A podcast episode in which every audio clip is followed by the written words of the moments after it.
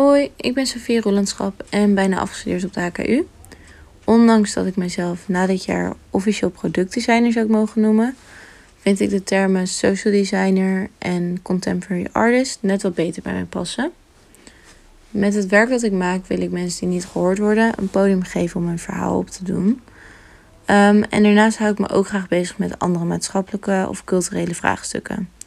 Met een luisterend oor en een creatieve blik op de wereld probeer ik hier een bijdrage aan te leveren.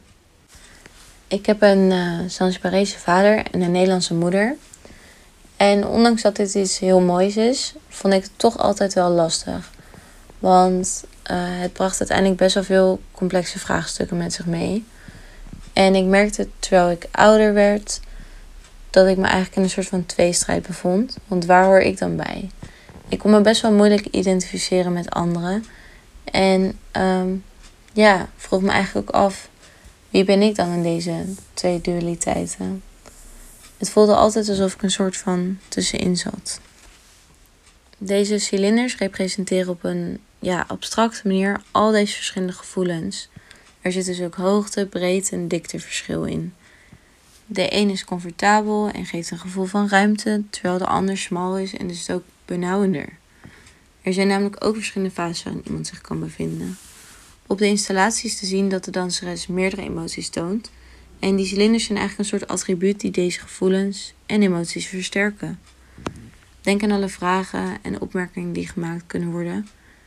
Zo komen deze op een oncomfortabele manier op iemand af. En die cilinders nemen dit oncomfortabele gevoel dus ook over door middel van de rekkende stof die steeds dichterbij komt.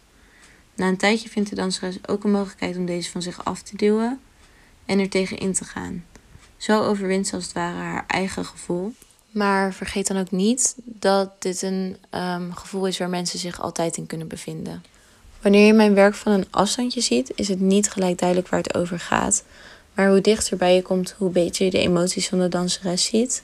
Ik heb het nog wel best wel abstract proberen te houden, omdat ik niet te veel voor een ander zijn of haar gevoelens wil spreken. En het is wel zo dat als je de audiofragmenten hoort, dat het beeld steeds duidelijker wordt.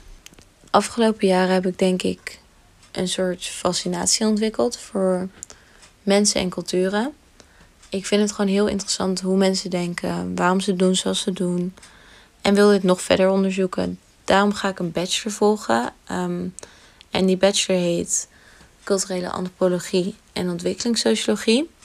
Ik zou me graag gewoon meer willen verdiepen in mensen en culturen.